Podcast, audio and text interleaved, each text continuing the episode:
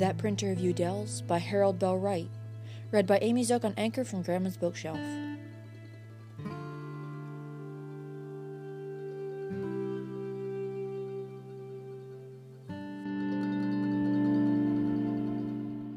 Chapter 16 Going in Opposite Directions.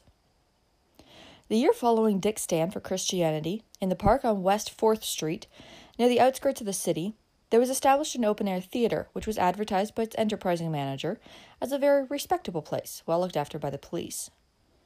It is true that the shows were but cheap variety and vulgar burlesque, and of course liquor, as well as more harmless drinks, were sold freely, and equally of course, the lowest of the criminal classes were regular attendants. But with all that, there was something wonderfully fascinating in the freedom of the place, and all too often, on a Sunday evening, while the pure, fragrant air of summer was polluted by the fumes of tobacco and beer, while low plays were enacted on the stage, and the sound of drunken laugh or shout went out, young men and women mingled, half frightened, in the careless throng. Among a certain set of Boyd City's gay young society people, to spend an evening at the park was just the thing to do, and often they might be seen grouped about the tables, sipping their refreshments while laughing at the actors on the stage or chatting and joking among themselves. On a certain evening in August, one such party was even gayer than usual, and attracted no little attention from the frequenters of the place as well as from the employees. Waiters winked at each other and made remarks as they hurried to and fro, attending to the wants of their guests, while people with less wealth looked on in envy at the glittering show. The gentlemen were in evening dress, the ladies gowned in the latest fashion. Jewels and trinkets flashed, eyes sparkled, cheeks glowed, as story and jest went around, while the ladies sipped their refreshing sodas and the men drank their wine. One of the younger girls seemed a little frightened for a moment as she caught the eye of a waiter fastened upon her in anything but a respectful glance I gave the fellow such a look in return that he dropped a napkin in his confusion. I tell you, Bill, he said to his companion at the bar, where he had gone to get more drinks for the company. That's a fast lot, all right, but there's one in the bunch that can't go the pace.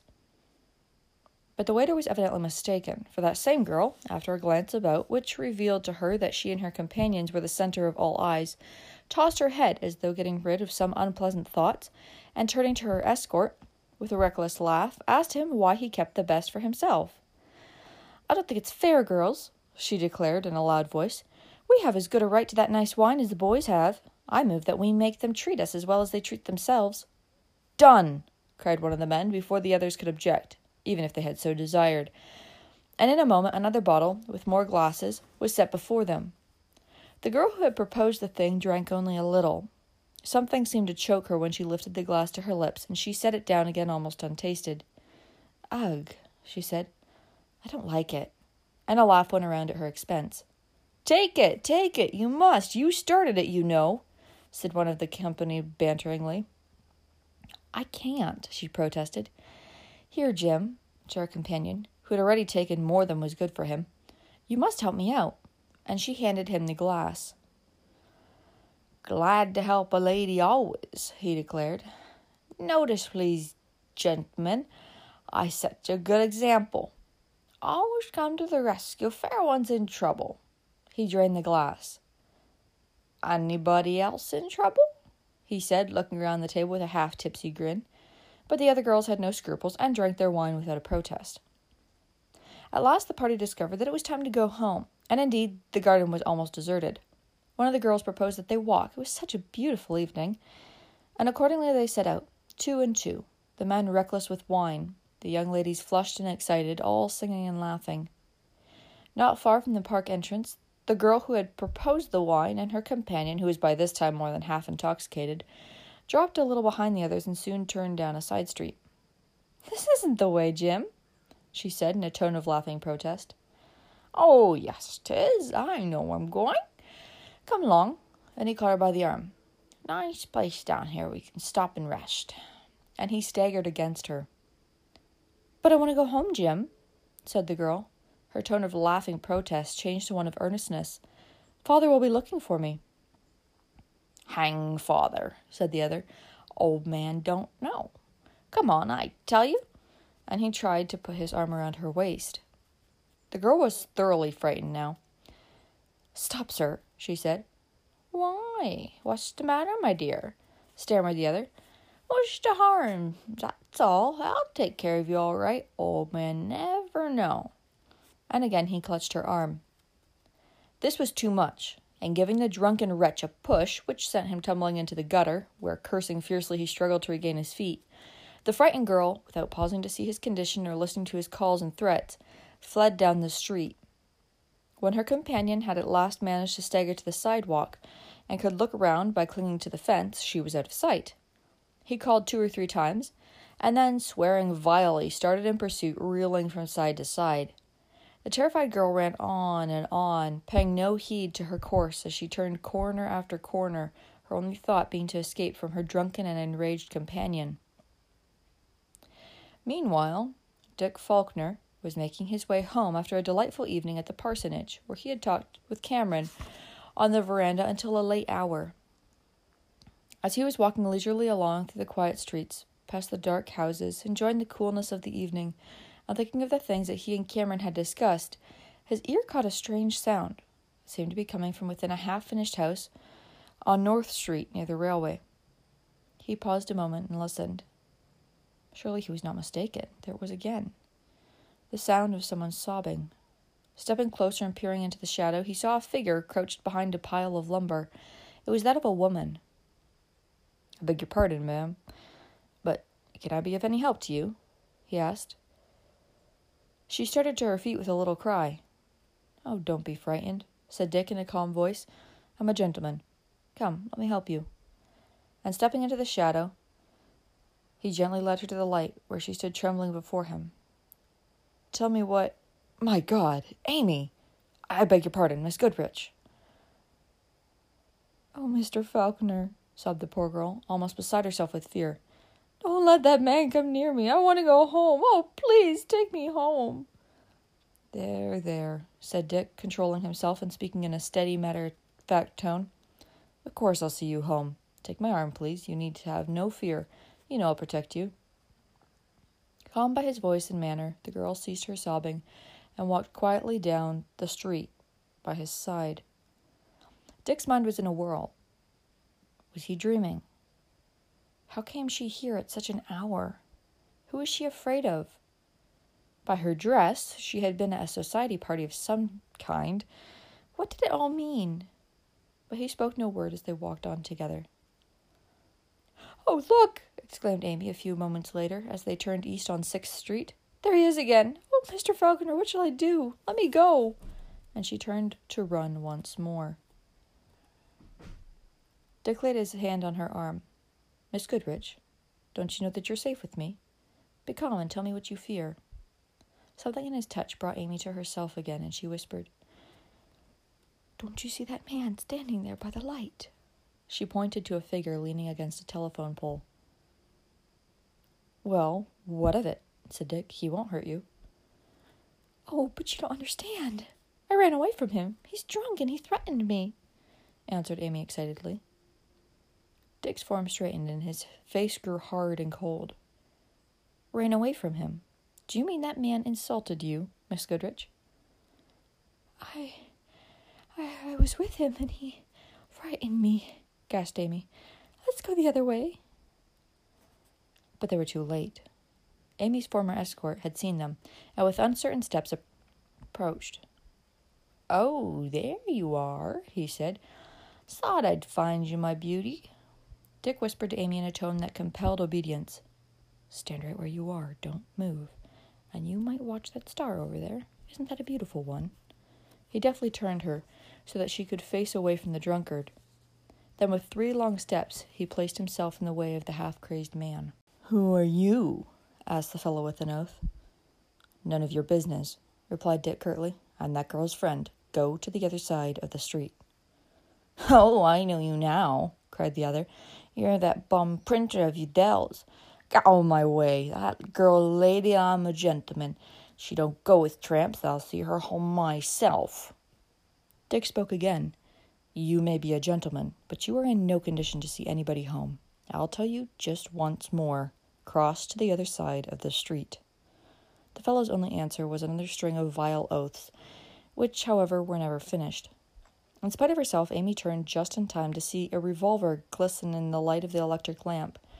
Then the owner of the revolver rolled senseless in the gutter. Miss Goodrich, I told you to watch that star. Don't you find it beautiful? Dick's voice was calm, with just a suggestion of mild reproach. Oh, Mr. Falkner, have you killed him? killed nothing. Come. And he led her quickly past the place where the self styled gentleman lay. Just a moment, he said, and turning back, he examined the fallen man. Only stunned, he reported cheerfully. He'll have a sore head for a few days, that's all. I'll send a cab to pick him up when we get back downtown. Mr. Falkner, said Amy, when they had walked some distance in silence, I don't know what you think of finding me here at this hour, but I don't want you to think me worse than I am. And she told him the whole story how she had gone to the park with her friends to spend the evening, and how they had had a few refreshments. Dick ground his teeth. He knew what those refreshments were.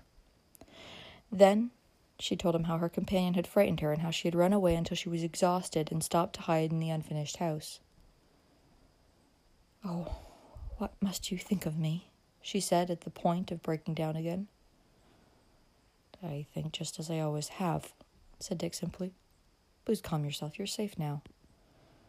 Then, to occupy her mind, he told her the work of the Young People's Society, what they were doing, and how they missed her there and at the mission. But don't you find such things rather tiresome, you know? she said. There's not much life in those meetings, it seems to me. I wonder now that I ever stood them. You are very busy then? asked Dick, hiding the pain her words caused him.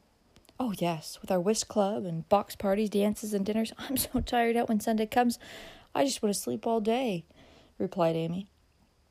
But one must look after one's social duties, you know, or be nobody. And our set is such a jolly crowd, there's always something going on. And you have forgotten your class at the mission altogether? Dick asked. Oh, no, I saw one of the little beggars on the street this summer.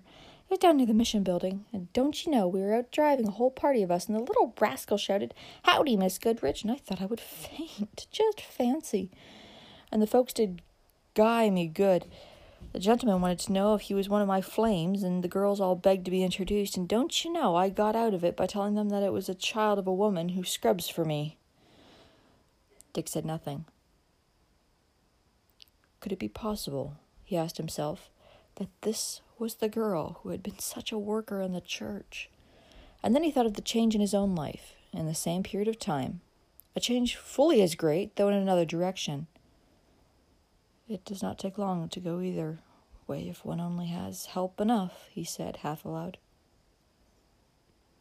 What were you saying, Mr. Falkner? asked Amy. It's not far home now, answered Dick, and they fell into silence again. As they neared the Goodrich mansion, Amy clasped Dick's arm with both her hands. Mr. Falkner, she said, promise me that you will never speak a word to a living soul about this evening. Dick looked her straight in the eyes. I am a gentleman, Miss Goodrich, was all he said. Then, as they reached the steps of the house, she held out her hand. I thank you for your kindness, and please don't think me too harshly. I know I am not just the girl I was a year ago, but I. Do you remember our talk at the printing office? Every word, said Dick. Well, has my prophecy come true? asked Amy.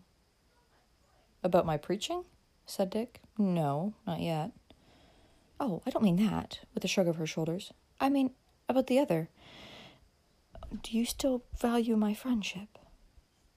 Dick hesitated. The truth, please, she said. I want to know. Miss Goodrich, I cannot make you understand. You know my whole life has changed the last year. Yes, she volunteered. But my feelings towards you can never change. I do value your friendship, for I know that your present life does not satisfy you and that you are untrue to your best self in living it, continued Dick. The girl drew herself up haughtily. Indeed, you are fast becoming a very proficient preacher, she said coldly. Wait a minute, please, interrupted Dick. You urged me to tell the truth. I desire your friendship because I know the beautiful life you could live and because you. you, you could help me live it. His voice broke. Amy held out her hand again. Forgive me, please, she said. You're a true friend, and I shall never, never forget you. Oh, Mr. Falkner, if you are a Christian, pray for me before it's too late. Good night. And she was gone, just as her brother Frank came up the walk. Young Goodrich stopped short when he saw Dick and then sprang up the steps and into the house, just in time to see his sister going up the stairway to her room.